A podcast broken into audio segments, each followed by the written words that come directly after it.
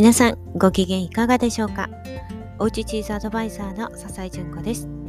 このラジオではおうちチーズの楽しみ方のヒントや私の日々の気づきなどをお話ししています。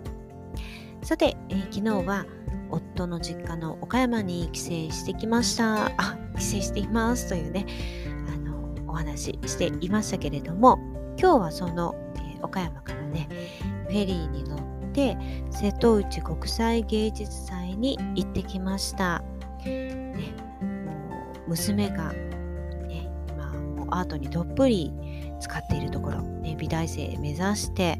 いるところというので私自身もというかね家族みんなが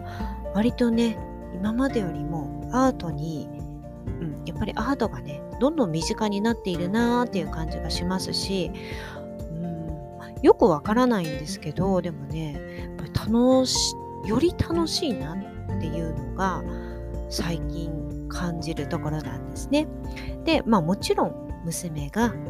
行きたいっていうのもありましたし、まあ、みんなでねちょっと行ってきました。うんまあ、暑かったんですけど、うんまあ、ちょっとね曇ったりとかもしながらほどほどの暑さで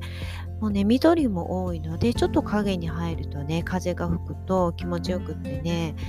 なんか良かったですね。でいくつものね島で、えー、いろんな作品がいろんなね作家さんの作品があったりとか、えー、まあその辺りをね歩いててもそういうオブジェがあったりとか、えーまあ、歩いていると、まあ、その家がね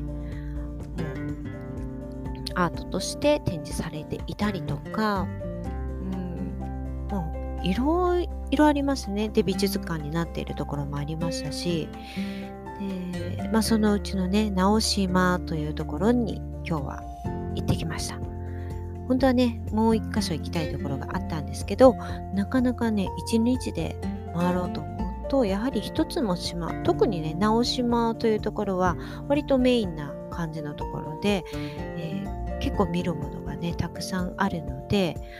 もうねゆっくり回っていたらもう、うん、十分にね一日を過ごすことができるというかそれ以上盛り込んじゃうと逆にねゆっくりね楽しめないかなっていうのはちょうど良かった感じなんですよね。うん、であの草間、えー、弥生さんのねあのかぼちゃのオブジェも見てきましたし、うん、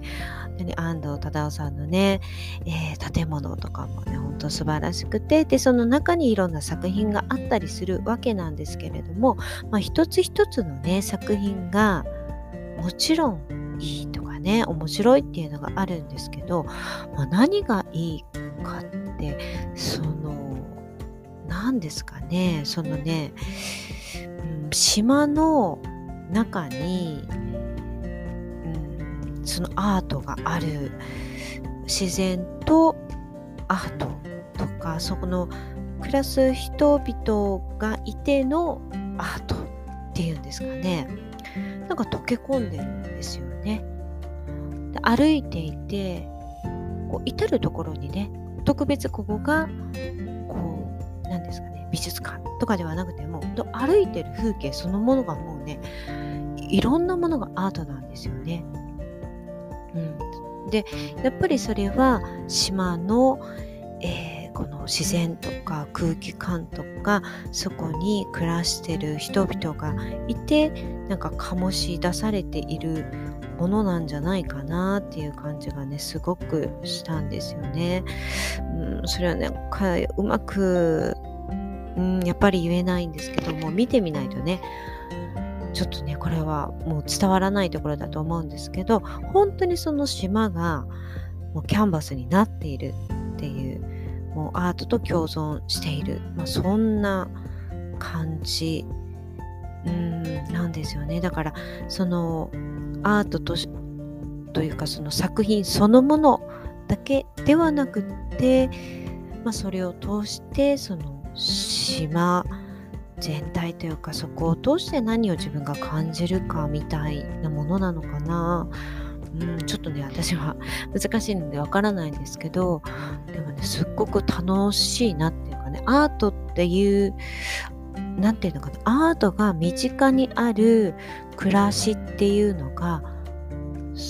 うんすごく楽しいなっていうかうんなんかねそんな風に感じましたね。うん、いやなんだろう。アートがあることで元気になるっていうのかな。島全体がアートの力ですごく元気になっていてでまたそこに訪れる。私たちも元気をもらってみたいな、うん、いや